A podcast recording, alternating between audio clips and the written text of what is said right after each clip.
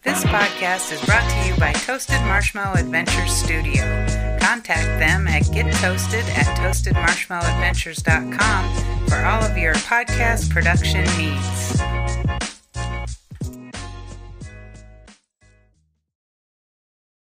I was in class constantly in trouble. I was a problem kid. I am 100% positive that I made it from kindergarten to seventh grade because the teacher literally did not want me in their class. Good morning and welcome to Not Everyone Gets a Trophy with Amy and Mo. Well, good morning and welcome to our show. Not everyone gets a trophy with Amy and Mo. Good morning, everybody. Thank you for joining us this morning. Today, we get the pleasure of interviewing somebody that Amy and I have worked very closely um, two, last two, three years. Uh huh. He, he, he was in the Air Force. Um, he worked at Twin Falls before heading to California for a while. Been a supervisor as a, as a nurse. Uh, and then he became a, a nurse practitioner. And I want to say he got it through uh, this tiny school from, called Duke. I don't know if anyone heard of that Oh, school. yeah. Nobody's heard of Duke. I, I don't think anybody, you know, it's one of Yeah. those schools that, you know, not, not many people know about. only, uh, only the elite crowd. Uh, Yes. But today he is uh, one of the nurse practitioners um, that works here in the Valley, who I've been, we both have been able to work with him very closely. Um, and I've asked him to come speak with us because I feel like he can provide uh, a lot of the insight, a lot of, a lot of what it takes to get to where he's at based on where you start. Uh, so today, Jay Hurst, nurse practitioner here in Boise, Idaho. Thank you for being here. Yeah, we're Thanks really, for inviting me. yeah, we're So what- really excited to have you on our show today. so, with all the places that you said that I've been, as Amy said, I've, I've been around. yeah, like the airport. I feel like we should play that song right now. I get around. I'm surprised you even know that song. oh no, we're not doing the age thing again. Not gonna go there.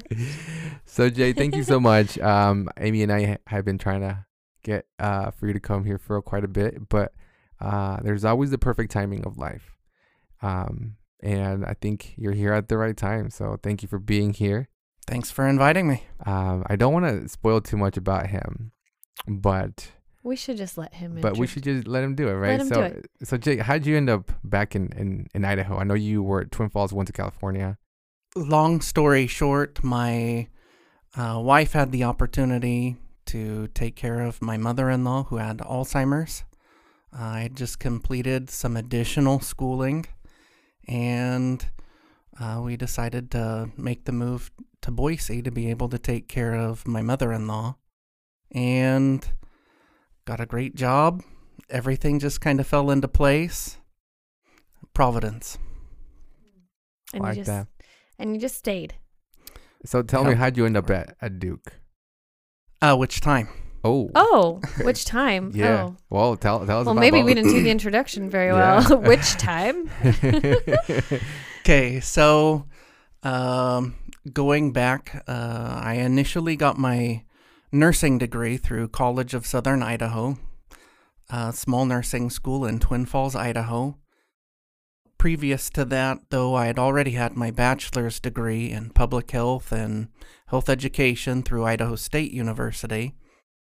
After graduating from Idaho State University, though, health educators really don't make a whole lot of money, so I went and uh, traveled the world. I taught English in Taiwan. Oh wow. Yeah, it was awesome. It's probably one of my favorite jobs ever. Do you speak their language? I do. I speak Mandarin. you should hear him talk. So I- I've heard you talk sometimes to patients. And I'm like, well, what? Wow. How do you say "Have a nice day" in whatever? Is that Taiwanese? Oh, Mandarin. You said man- oh, gosh. Mandarin. Oh boy. We can bleep that out. Don't worry, Amy. no, leave it in. no, I speak Taiwanese too. All right. Oh, there's two. Yeah. Oh, okay, oh, oh great. Oh, okay. I all wasn't- I wasn't all the way yeah. wrong. Yeah. Okay. So I taught there, and meanwhile, while I was there in Taiwan, I kept applying. Well, I kept asking for additional information from nursing schools. I didn't know that I had applied to College of Southern Idaho. But one day on a phone call with my mother, we had been talking and I was just catching her up with what was going on with me on the island. And uh, towards the end of our conversation, she says, Well, hey, where is this uh, College of Southern Idaho? I says, Well, that's in Twin Falls. Well, you got into their nursing program, it looks like, but you have until I think today or tomorrow to answer them. Wait, so by accident you got into nursing school? Uh, not by accident. Uh, I hadn't planned on reapplying for another couple of years. I was really enjoying where I was at. Oh, okay. So there was intention. Oh yes. Then the whole trip. so the the reason why I ended up with a a degree in health education and public health at Idaho State University was because I kept trying to get into their nursing program okay. and I couldn't get in, couldn't get in, couldn't get in. And so I walked into the dean's office uh, for health education and I I asked him, "Hey, how in the world do I get a degree? I've been here for 5 years. Um I need a degree. I need to start making money." yeah. And um I will be forever grateful for that man. He uh, sat down with me. He said, You know what? Your background with all of these classes, that's going to be very beneficial. I need you to take an active role, though, in this group that you I'm going to set you in with, and you'll graduate at the end of the year. That man was a godsend for me. I got my degree. And, um, yeah, I guess the rest is history. So er, initially, you had asked how I got to Duke. So um, I graduated eventually from College of Southern Idaho's nursing program. By the way, while I was there, quick shout out to my wife. I met my wife the very first day of nursing school, Wow. and uh, less than seven weeks later, we were married. Whoa. Yeah, hot woman. So when you Good know, you know. Hot woman. You- when you know, when you know. I, I like that. You know, I, uh, You- yeah. you're the second person that we've had in in in our show Yeah. that said that on the first day of college, they met their wife, Dr. Holberg. Yep. Oh yeah, He did. Yes, he actually did. He did and, say and that. The, and the one rule that his mom told him was like, do not fall in love on your first day of school. And he did exactly that. So that's funny that you guys did that. So yeah, I I'm just kind of blown away. Like you just you're over in a different country, and then your mom's like, "Oh, well, you need to call because you got accepted Mhm. by today," and so you just made a phone call and, and booked it back. Mm-hmm. Met your wife, happily ever after. Yeah, seventeen years. Wow, Yeah. I like that love story. Yeah. So I worked as a floor nurse. Well, I had to wait for a year for my wife to graduate. So I worked in Twin Falls at a long term care, um, transitional care, memory care Hmm. facility. And after just a short little while, they asked me to be their house supervisor. That was pretty cool, especially for just a brand new nurse. I got No kidding. to learn some So you really are smart. well just a yes. I just, I just got plugged into some nice you were just there at the right time. And That's very right. well prepared. I think you're very smart. i appreciate that thank you so uh not long after that then when my wife graduated we moved to california because it just pays better to be a nurse Yeah. over there at least then it did and i got to work my dream job doing oncology that was my first love in nursing so excited I- I'm I'm glad that somebody loves that. so Is it oncology? What is oncology? Maybe I'm wrong. What is No, it- oncology? So Yeah. oncology is cancer, Cancer. Oh, okay. Mhm. No, like, oh, I thought it was the other one, the the one with the butts, where you go and what is that called? The butts. You know when you go in there. Oh. Is it? No, what is it called? proctology no, no. i don't think nurses like proctology nurses Com- might well- wipe butts but they don't like to to wave through butts Well, Oh com- completely off topic there, Whoa. But Holy moly. no, All right, love No, oncology. Yeah, but- all right. but oh goodness. But that's a really hard place for nurses to work. It's exhausting. Um, I mean, oncology it has its highs, but it has a lot of lows. So good for you that you you could be that because I don't know a lot of nurses that ever said I can't wait to work in oncology. Maybe it's a calling. I don't know. Yeah. So that was super exciting for me. Um, while I was there, I wanted to be the best oncology nurse that I could be. So I ended up getting my OCN certification, my oncology certified nurse. That was amazing. I went to national conference for our chapter of oncology nurses. That was pretty amazing also. And more than that, I worked with a great group of physicians, had a fantastic manager, and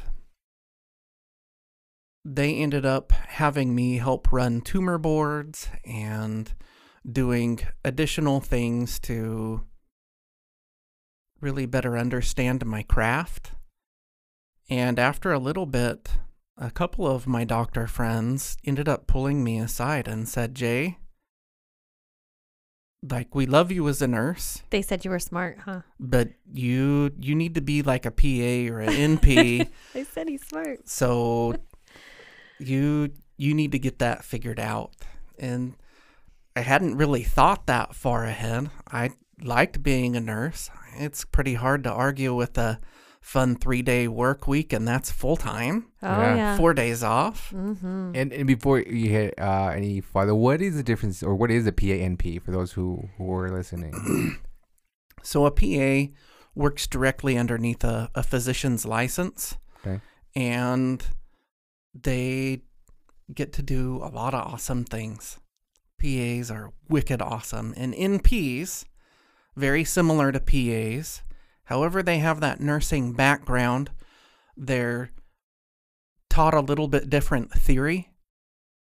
Um, and I'm not saying that there are PAs or physicians that don't look at patients as a whole, but nurses really are taught to look at the whole person, everything that's going on in their life, and it, it's hammered into us from day one being a floor nurse, and it's super hammered into us as uh, nurse practitioners doing any advanced practice nursing.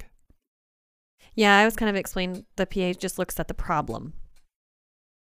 That's that's a very type A way to say it, but you put him in the box. No, I, be, I, ca- I, mean, if I had if like, like, I had it explained to me, they said, well, it's just kind of looking at a an acute, like just just direct, very tunnel vision sort of, where like nurse practitioning it is like more holistic and it's all well rounded. That's just what I was told. The I don't have an opinion because I don't really know. I just was. Yeah. The way I see it is also like social work and licensed professional counselors. They are very focused on on one thing, right? And that is the counseling, you know, route. Versus a social worker, we're like that. Like you have to look at this holistic way of, of things. They're both right. There's yeah, wrong. I didn't, yeah. There's no wrong Um, way. But that's how when people explain, it, I'm like, well, I'm a social worker. That's why I guess I'll be a nurse practitioner because it's kind of in my DNA. All I have to add is the nursing part into it. For part. me, I'm just grateful to be able to take care of patients. So Well, yeah. yeah. So that's yeah. so so I'm like, I can't. Why can't we all just be called healthcare professionals? we are. and that's it. Like, why are there more titles? so you know a big thing of why why why I wanted to bring Jay is because he's been working closely with the adolescent um, unit, um, which we also work closely with adolescent. youth. yeah, and I have a background in working with reactive attachment disorder, Mhm. um, and a lot of those kids who I've gotten to know very well in their families come from an, an adoption. Uh, they've been adopted, um, or there's always been this attachment between parents ages zero to three. That's the main attachment. And it is the most, there's no treatment for RAD in Idaho, first of all. There just isn't. So if you want to have like residential treatment for RAD, you have to go outside of Idaho. If anyone sees the RAD diagnosis, they run away from it. They won't accept the kid. I mean, that's how how rad is seen in the state of Idaho Well, something. it's very hard to make the diagnosis in the first place. It's a combination of a lot of things, a lot of Yep. diagnoses. What what what is your like take on that of diagnosing rad rad um kids? For me as a psychiatric provider, I I would take my time making sure that that's a diagnosis that I would even want to put down in the first place. It's a very, very intrusive diagnosis that when I would see it, the first thing I would do is set him up with the St. Luke's Neuro or uh, Northwest, uh, what was it, the Neurobehavioral Health, because it's such a, a, a huge label that you put on this tiny human that it, it carries on. It's a stigma. Mm, so, uh, with diagnoses, I like them more instead of to be stigmas because I think that's very much a cultural thing when we talk about mental health. Oh, you have depression. Oh, you have bipolar. I, I tell a lot of my patients, I, I think that's a bad way to look at it. I like calling them recipes. So, Oh. government that. has spent literally millions and sometimes hundreds of millions of dollars trying to figure out some of these things. Let's take PTSD, for example, right? You already talked about my Air Force history. Love, love, love my military history. Love, love, love my military people. Um, it is a time in my life that I'm so grateful that I got to experience. However, uh, when talking about stuff like PTSD, government has literally spent hundreds of millions of dollars trying to figure out how best to treat this. And so if you have PTSD or bipolar or any of this other stuff, uh, with PTSD specifically, we know best treatment is SSRI, SNRI, uh, like Effexor, Prozac, Celexa, Lexapro, uh, Paxil, in addition to CBT, DBT, so cognitive behavioral therapy, dialectical behavioral therapy, they're they're good cousins, EMDR. But we also know things to stay away from, uh, like uh, benzodiazepines, alcohol, marijuana. Yeah. Because they're highly with PTSD, you see that they have highly addictive personalities, or they are easily fallen into like. well, it actually makes stuff worse. It activates Oh, certain, yeah, that's right. which is, I guess, get hypervigil- hypervigilance on, on Mhm. things, right? You, you tend to Mhm. focus more on things perhaps that you shouldn't. Yep. So just like with the recipe, uh, recipe with like hypertension, um, we use hypertension medications. Uh, same thing with PTSD. We use PTSD medications. hmm So we stick to the recipe. Uh, I think with um, diagnosing stuff uh, instead of the stigma, it's just this is just a recipe for how we get stuff figured out. We take all the available research that's out there in the ether and in journals and whatever, and we compile that all together and we go through and collate all of that and we figure out what is the best way moving forward so that we can best affect this in a positive way. I feel like that takes the stress or the pressure off of people being like something's wrong with me. You know? In in a lot of times, you know, these kids get put on the RAD diagnosis, and you'd ask the parent, like, "Do you even under? Do you even know what RAD is?" And they're like, "No. All I know is that my kid is being destructive." Mm-hmm. Right? They only see the behavior part. Mm-hmm. that they at that point they don't even care about what diagnosis the kid has all they ask for is help help my Mhm. kid and as a therapist one of my things is okay if we're going to help your kid how do we take this diagnosis off because it's limiting our our our way to help you because there's a lot of hospitals that they see rad and they'll just boop deny you. There's there's counseling centers that if they see rad they'll deny you. They'll they won't tell you that you're denied. They'll just say oh you know waiting list you're, you're there you're there because they're difficult. They're kids who just I like those kids. When I take care of them. They're so good. and that's the thing. And that's the thing. They do so well in inpatient because it's then they should stay there and I'll take care of them. They're great. Well, a lot of that has to do with the care that they're getting. hmm It's routines, very predictable structure. yeah. And sometimes I'm- they don't yes. have that. That's been part of the issue with why they got to where they got. Yeah. So let's talk about that. Okay. I wanted to go back to like your history even before college and your lovely like finding your wife story. Like what's what's like where did you come from at the very beginning cuz I know that I know of some things and yeah, like where did it all start and why did you get into mental health? Cuz you worked in oncology. I that was Um, 10 questions. I know, I do that. I'm sorry. Okay. So, brief synopsis with all of it Okay. Okay. Here we go. So, uh, I was born on Kincheloe Air Force Base in Michigan. I used to tease my mother that she was protecting us from the invading Canadians because it's right there on the Michigan Canada border Right, yeah. in upper Michigan. Okay. So, long story short, my biological father was not a good guy.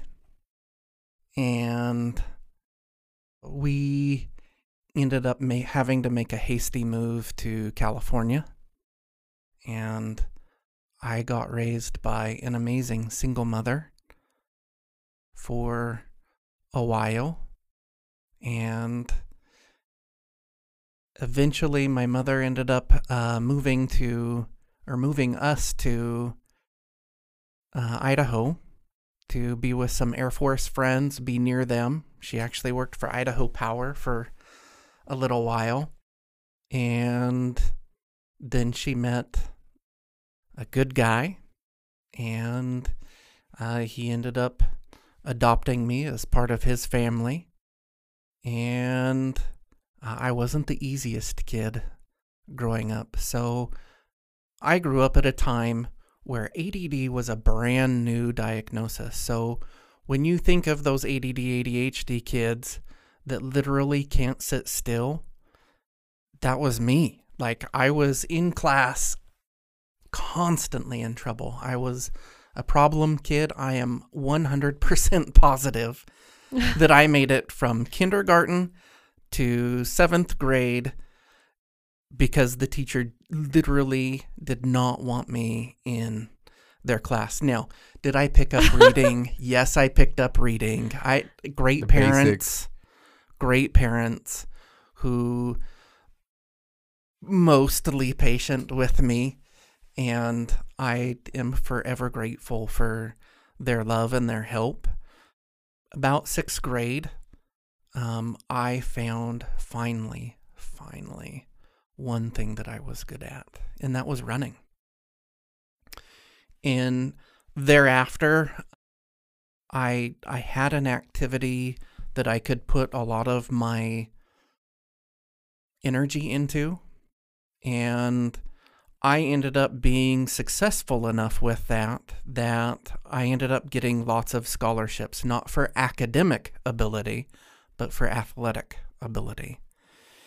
Um, for that, I ended up going to Idaho State University and then College of Southern Idaho. Short hiatus there in Taiwan. Came back. Uh, excuse me. Well, that was um, before College of Southern Idaho. Uh, I was a nurse for a while. Then I went to Duke University to get my FNP, and I did primary care. My wife said, I am not paying this tuition. You need to get this junk figured out because uh, I'm not paying for it. So, Air Force was more than happy to pick up that tab. I got the opportunity to serve at some of the very best bases. I did commissioned officer training, so I actually went in as a commissioned officer there in Montgomery, Alabama. Mon- Alabama. Montgomery, Alabama. and uh, then moved with my family to Omaha, Nebraska. The world's best zoo, y'all. World's best zoo. And some of the best people in the whole wide world. College World Series is there every year. Amazing. Um, however, after serving in the Air Force, I'm really condensing this. yeah. Um, after serving in the Air Force for a little while, my wife rolled over one day in bed and she said, You know, I would prefer if you never deployed ever, ever again. Air Force is always going to be around. And had some of my great experiences there. Ended up deciding to get out and uh, ended up moving to Winnemucca, Nevada.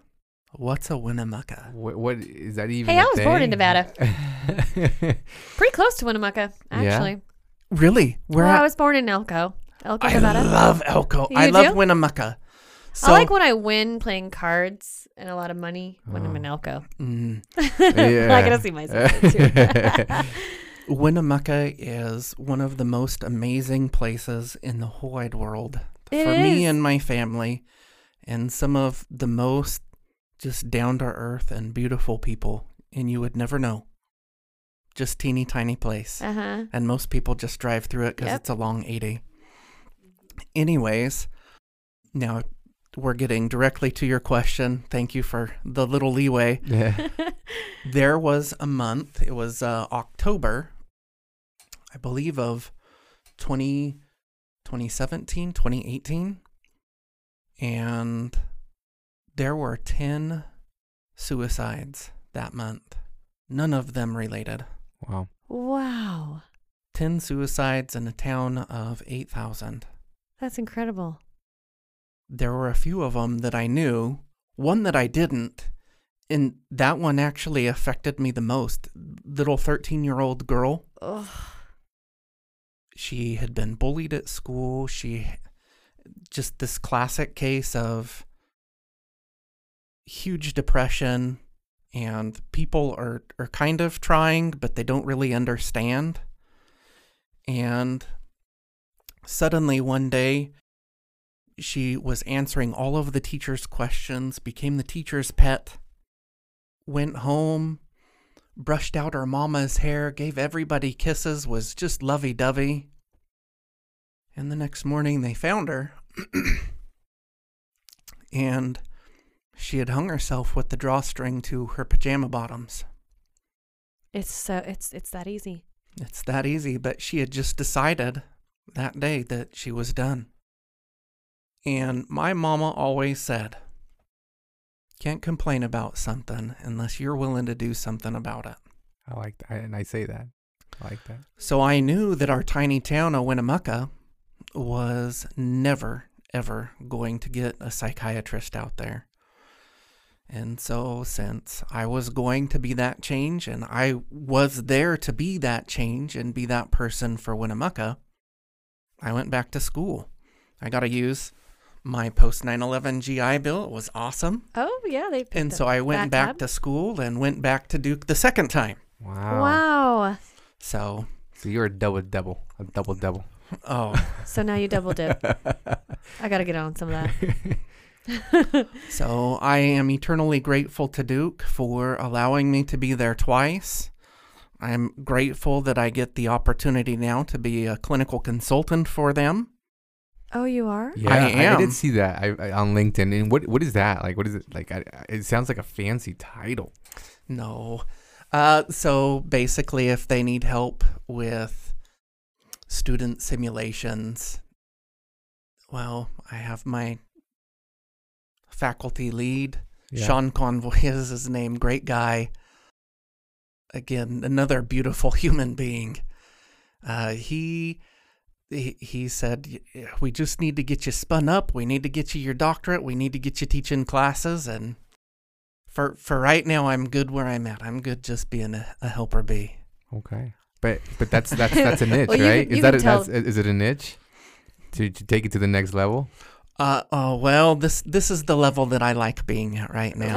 right now, right? I- I- I- I- We, your we wife need gonna get that hear guy this. from uh, Uh, last he- week on here, the Yeah. level up guy. Yeah. level up guy. Level up, but you know your wife's We're about probably to like be your soundboard right now, Yeah. Jay. no, but but I like that. You know, I do too. I like I like that you're like I want to be right here because this is where I need to be, and I feel good doing it. and I like that because sometimes there's a difference between being complacency Yes. and being um, ah, what's the word? Dang, I'm losing the complacency and just content. And when people hear content, just they assume it's something bad, and I'm like, no. When you retire, you should be content with that. That's where you should just rest. Um, and And when I hear your story, I hear that. I hear that like, I'm, this is where I'm supposed to be in life, and I'm okay with that until a niche comes. Kind of like your story, right? In, in in your town, that something happened, and when something happens and you get a niche and you don't gotta do move. something about it, that's when you're gonna get burned out Mhm. because life is saying, move, Move. move. Move. So, um, but I appreciate that the the uh, the the ability to to recognize I'm okay here. I'm okay. So Mm, Yep. Well, and oh my gosh, you're such like one of the well, I don't know. I have so much respect for you as a provider.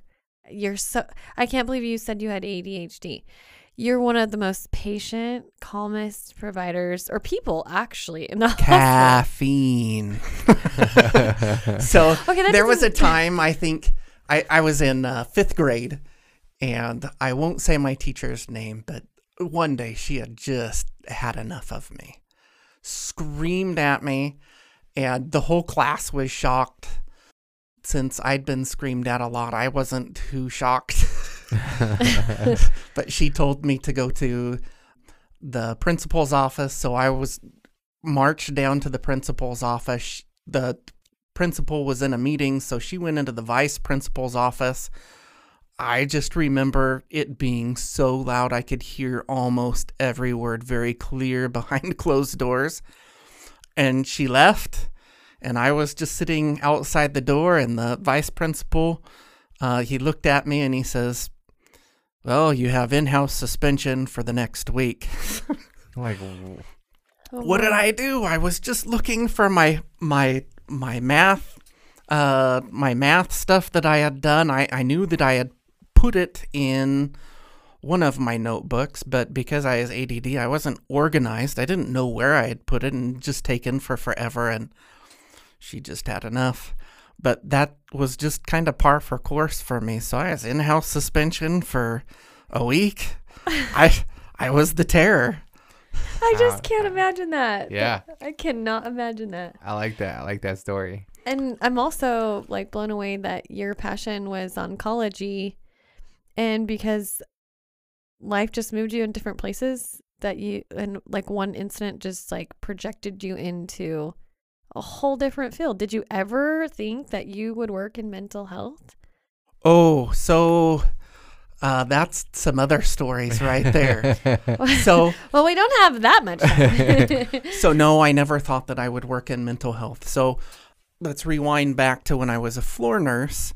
Um, I was at Mercy Medical Center in Redding, amazing hospital, great people there, and that's where I was doing oncology. Well, one day I'm a brand new nurse there and I'm rounding on my patients and I'm getting stuff done. It's still early in my shift.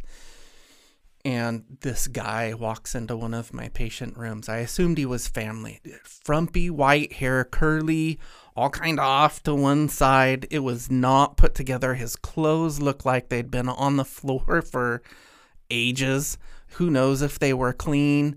Mm-hmm. And I was like, man, my patient's got some weird family.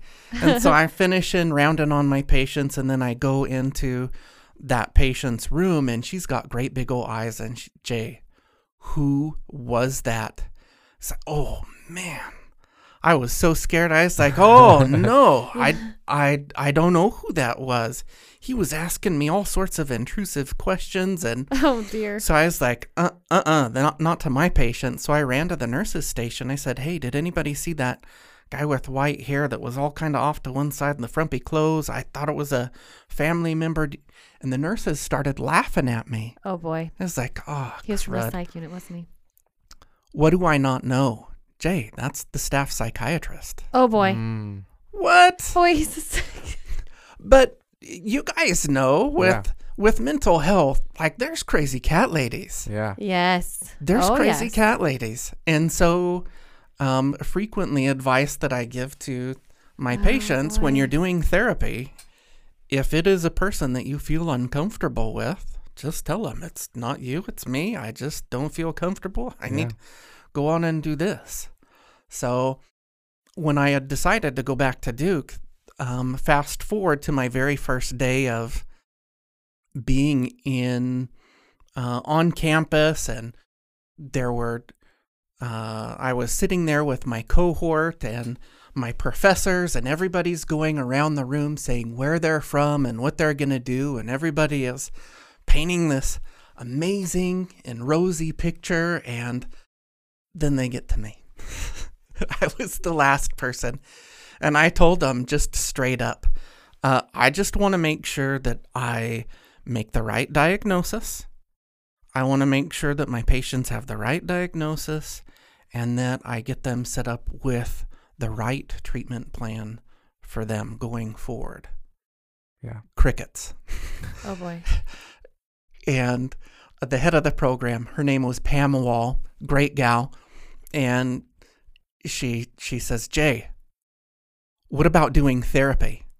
Oh, oh no, I don't want to listen to people's problems. oh my goodness, I think I almost got kicked out of the program right then and there on the Oh my first day. Um, fortunately, they were quite forgiving. I don't And- listen to Well, when Yeah. my background was what it was, yes. yeah. And so um, fortunately, uh, they talked with me and they told me that while I was in Duke's program, I was going to learn cognitive behavioral therapy. I was going to do therapy. Because of that, I actually set up Preceptor uh, when I was doing studies to make sure that I learned some therapy. And it it's something that I use to this day now. hmm Cognitive behavioral therapy, yo. Mhm. It's awesome. Yeah. Yeah. And, I- and one of the things I appreciate about about Jay is the you take the time, you take the time to to sit with the client and make him feel comfortable. You don't just come in and go straight to it. yeah, you don't just Right. go down the, the checklist. And check, check, check. and if I have a question about Mhm. anything, I don't I don't know if you remember this, but I, I asked you about what's that medication? I always forget, but it's the one used for pain. Uh, uh GABA. gabapentin. And I, I, I asked you, hey, can you explain what gabapentin is? Because there is a lot of people who are using drugs with gabapentin, um, but I want to understand kind of the background of it. And then you explained it, and I was like, I know he's like, uh, I, I like that. And you made and you explained it in a way, and I'm not saying you dumbed it down to me, but you understood how to communicate that to me versus just communicating one way to everybody. So, and I've noticed that throughout your since working with you is that you treat everybody as and you kind of get to their level. There's no hierarchy, there's no power dynamics. You just kind of like you sit in it with them. And, and and I was a designated examiner for the state of Idaho. And I remember the first the first time I I, I called you oh boy. we went at it. Like we, I think we went at it for you know for a bit because I said you know let him go, and he's like no, and I'm like yes, and you're like no, and then I'm, I'm about to microphone Yeah. blush. and then like I don't know an hour later, two hours later, I I see your your phone call again, and I'm like. What's he want now, right? Oh, you, no. you already say he's not gonna let him go. Like, what what else can he do? But but you called, and regardless of what the outcome was, 'cause I don't remember the outcome. It was that you took the time to call, and to you, the important thing was yes, the, the patient, but also our relationship as, as colleagues. And from that day on, I think my my energy towards you shifted. And, and, and- That's how he swooned you, Mo.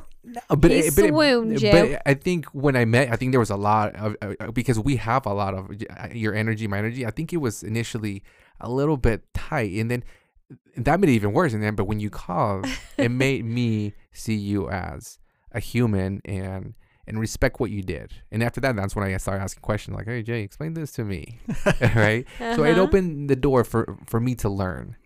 Um, and if and if I'm sitting across from you as, as a client, I can respect that. I can respect that. I can ask you a question, and, and you're not gonna give me an answer that goes over my head.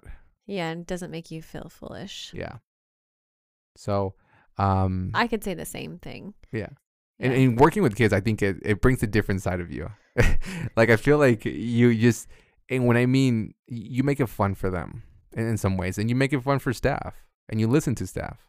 So I, I do appreciate that from you. Well, I appreciate you saying that. I just don't see any way of treating patients without us all working together, honestly. Yeah. and they're part of that process too. Not like we're just going to give you a list of things to do Mm-hmm. and then give you a bunch of medications to take. Like they're part of their plan. Like you let them make decisions. And I think that's really important. And that's kind of where that's that's kind of how like I I try to practice too, where I'm like, well, these are your decisions. Let's do Mhm. them together. I have information and I'm educated, but ultimately it's only going to work if you're willing to and if you understand it. So, And you Yeah. always have somebody with you. Like you always have, uh, like, and I always call them shadows, Yeah, right? students. But you always have a student, and and I like that because a lot of people can have shadows, but they don't want to. They don't want to teach the next one. So I appreciate that, and y- your ability to be open to that because I'm gonna need that person one day. And I'm not saying, hey, sign me up. But- I'm like, say, sign But- me up. No, just kidding. but but people like you are are needed to be able to teach to the next generation um because it shouldn't be all about meds just because you're a nurse practitioner it shouldn't just be med driven it should be very holistic and saying well, okay like sometimes you do have to take the, the meds and, and and and that's when when when they, they, have to be part of the plan. They have to be part of what's going on with them because it doesn't matter if you prescribe the medications in an inpatient facility. They don't have to take them when they leave and we don't follow them. So that's my that's one of my fears is that I will have kids for you know, a couple weeks cuz sometimes they're extended time and that's fine, but we get them started on these medications and it's very dangerous for them to stop taking them cold turkey and I that's that's a fear of mine that something will go even worse for them than when they originally came in. Does that make sense? yeah absolutely Or my favorite. Uh, I've been taking medications and I'm all better now. right. So I feel better. I don't need this anymore. I, I graduated from. I graduated from counseling Yeah, I know. I know. It's but what it's hard- but in adolescence, like they don't they they really don't have the mental ca- capacity or they're they haven't like developed enough to be able to really get it until it Yep. happens. It's Just not really that real. prefrontal cortex. Right. Yeah. So it's not really real for them until it's really real. And I'm like, it's very important that you know this before you go home. So I need you to be part of this plan. You need to make these commitments or talk to your provider and let them know. I have no intention of, I'm just doing what I'm told until I got to go. Jay, what advice would you give to yourself around the age of, let's say, nine or ten? Oh. Um. Well. sit still. eh, Just sit still. well, no, I'm pretty sure I got that advice a lot from a lot of people. Uh, I don't know that I could give myself advice back then. To, if I'm being completely honest, at 9, 10, 11, 12, just because crud, I probably didn't have the ability to remember that. Yeah. I, it was just in one ear, out the other, and I was just kind of bouncing off the wall Yeah. still. like I was a good natured kid yeah. and um always best intentions, but as far as squirrel, Squirrel. yeah, it I was feel like- there. I feel like we're, I'm still a squirrel a little bit. I feel like you're a squirrel. I'm, I- I've been a squirrel. I didn't get medicated until I was 27, 28, which I, I went I'm- to go. I'm when I saw my psychologist, he asked, How are you still alive? And how are you still involved in school? Because you shouldn't. And I'm like, I don't know either. But, but it made it a huge difference. 1.8 GPA out of high school and 2.0 GPA out of college. I got on medication. I graduated with a 3.9 GPA. I wish somebody would have made life a bit easier. Um, but culturally, you don't get medicated because you're crazy. And in my culture, you just don't. It's not socially Mhm. accepted. And if you do, you tend to be more of, you know, you, you have a lot of money that you can hide it away from from others. hmm Um, and we were never that that, and, and let alone, I don't think my family was focused on on that component. I was that kid. I had soccer that that created that dopamine in, in my Mhm. brain. But when I tore my ACL in college, that's when I tanked, and and life was very hard, and and and here I am now, being a a, a professional, you say, but I think it's it's it's life. It's it's people like like Jay that for some reason we're out there, and and we Yeah. we allow ourselves to be present. Yeah, because I want to know why why didn't you become like a track star? Why didn't you become something athletic? How did if you were so terrible at school, how come you just didn't go the sports route? So I did go the sports route. Uh, so well, that goes back again. So I know I'm always going back. I'm like, take it back. I- take it back. I was Idaho state champion for the 400 meters three years oh, in a row. Awful. Four hundred, I think has got to be the hardest one. Uh, correct me if I'm wrong, but I think it's the hardest one to do. I did track in middle school, and that was. Oh, I did it once, and I, I was never again. So if you, uh, for, for you to win state, that that takes a lot of stamina. I Times three, Mo. appreciate you saying that. Uh, so again, that got me into university, and at university, I was coming back from an injury. I had a se- severe knee injury, and uh, as I was rehabbing from that, I had a real talk with myself as I was getting better. Hey, I can, I can be kind of good with track. I I don't think that I could have been Olympic good, even if I'd have focused and been amazing. There's just some people that just have amazing talent and amazing bodies. They develop lactic acid slower than everybody else. Some people are just able to utilize their muscle fibers better. I was good. I just wasn't Olympic amazing good. And I knew that for my life, it didn't matter about money. I knew that I would never be happy unless I was helping somebody. And so that's when I knew that I needed to adjust my focus from just being uh, track star Jay to actually hitting the books and getting to understanding stuff and getting getting school figured out. So it just took a decision, and then you focused on Took a on process. Yeah. okay. yeah, it- it's always we. I guess it- our, our stories. I was like ah, very easy, but it sounds like there was.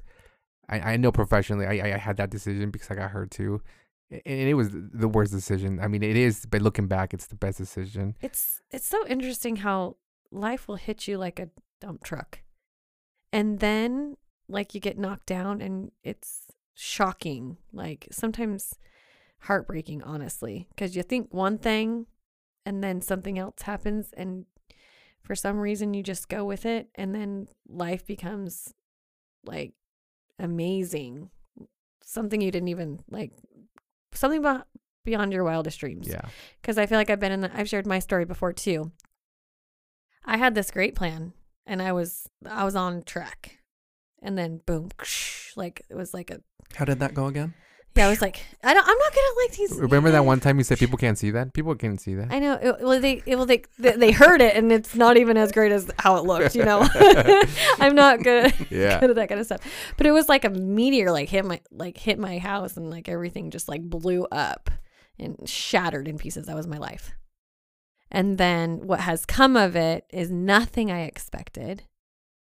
And it was overwhelming, but I also am like a huge believer. I, have a h- um, I have a huge faith in Jesus Christ, and I literally prayed to God for anything but what you know what was left. You know, like I was, I'll do whatever you tell me to do, and and I live by this, you know, this thing where I say, I I feel like I'm in places where God wants me to be when He wants me to be there, and I listen to Him and I listen to the faith, and I'm. It's never my plan. It's always like it's His plan because Amy's plan was not working. We know how that turns out. yeah. Yeah. Yeah. So I never thought that I would do that. And then here we are. you Yeah. know, and it's wild. Jay, as you see these two uh future to be nurse practitioners, what goes through your mind? I'm excited. You guys each bring different focus and past and histories to the potential patients that you guys are going to reach right now and in the future. So, the amazing thing with nurse practitioners is there's always that past history of nursing, there's always that past history of experience, and it's all about reaching your patient, right? So you guys talk Mhm. about checklists. Sometimes checklists just have to be done, Mhm. and that's fantastic. But in the end, we're we're trying to to help a patient change their life. We're trying to help them get their life back on track. So uh, my professor, back when I was doing training, um, he stopped me one day as I, I, I said, "Well, how can I help you with this?" And he he paused whatever simulation was going on right then. He says, "What did I just hear you ask? What do you have to do with any of this? You're setting this person up." To not have a good experience because now they're going to rely on you, but it's not them that's taking the medication. Or, excuse me, it's not, Not you, you, that's giving yeah. them the medication they're the one that has to make the decisions for themselves. right. Yes. And so for like the next month it took concerted effort for me to drop that from Okay. any of my patient discussions because there was a significant amount of realization that went with that. I was asking that question literally because I wanted to help. Yeah. Me being there is helping. Me giving them the options is helping. However, in the end, it's the patient that has to choose. And so, you bringing that ability to reach whatever patients you're around in that way, I, I can't think of a, a greater blessing and benefit to those future patients. Awesome. You guys are great people. Thank you. I, I'm so excited. Um, I've treated this. I I started school. I barely started school. Um, but I've always said I'm excited about this. Everything through the struggles, I'm excited. So, uh, thank you for being here. Amy is gonna ask you a question that she asks everybody in our, uh, as our guests. So, Well, I, I just feel like I I needed, you know, I wanted more. yeah, we I- always want more. I I I, I loved how you spent so much time giving shout outs to people. And I and I think that you're like a book of knowledge and you have I have so much admiration for what you do and your passion. I wish I I had a fraction of the smarts and the passion that you have because it's it just there's so much and I think that we Yeah. we could spend hours just talking to you. Absolutely. And and I feel like a lot of times where we work, there's like a bad name, bad reputation to us. But when it comes down to it is, you know, uh, things do change and we do the things that we can to to better people's life. Mm-hmm. Um, and when I meet with parents who have like this eh, negative thing about where we work, it, I can make that difference. yep. I can make that difference Mm-hmm. and it is people like like you who take the time to meet with patients that little by little we start changing the things of of how we're viewed a- a- as as a team and Amy and I would not have this stay that long if we did not believe that ultimately we can make a change there and and you're part of that because we see people go and come go and come go and come right Mhm. and and Amy are like you know Well, you can tell like walking in a room who's invested. yeah And when you come and treat our patients that I'm very protective over, by the way, it's it, it's a big deal to us. And you can definitely tell that you are invested in what you do. And I'm so appreciative of that. I, I'm Yeah. so glad that whatever it took to get to where you are.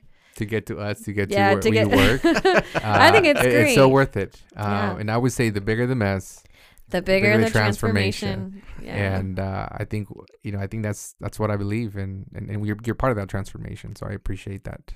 I appreciate you guys saying that. Yeah, so I do ask one question before we go. Um, is there anything that we missed or you had on your mind that you really wanted to share with our listeners? Any like words of wisdom, famous quotes? I'm just grateful to be on this podcast, grateful to help you guys make a positive difference, both in our community and in the people that you reach. Um, thanks for having me on. I, I greatly appreciate it. Awesome. Great. Thank you so much, and uh, you'll see a lot more of us probably. So either as Yeah. a student or as a well, I'm I'm really interested to see if there's any way to come back and talk about those diagnoses, like we were trying to get onto that RAD Mhm. um, diagnosis and people that struggle with adopting kids at a young age. yeah. and and the struggles that they don't understand that come with kids that are adopted from Yeah. different you know different walks of life So um, when we, if we had more time, we could. But hopefully, we can get get you back on the show so you can talk about that. kind of. Absolutely. So All right. have a good week. All right. Happy Monday, and we'll see you next time. Adios. Thank you, everybody.